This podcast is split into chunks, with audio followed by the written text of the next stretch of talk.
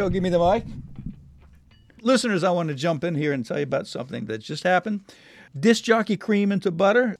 Well, he spent the entire morning in cold hush and somehow got a hold of the station ice pick. So Jed, the healer, is sent to floor two with a few of those wax bottles to diffuse the tension. Then Engineer Justice arrives. He sees the wax bottles. He says, Is there trouble here? And then he sees cream into butter holding the ice pick. This concludes part one of Ice Pick, a radio drama. To hear chapter two, tune in next week, same time, same channel. But please don't go anywhere because up next it's Radio Ravioli with Olivia.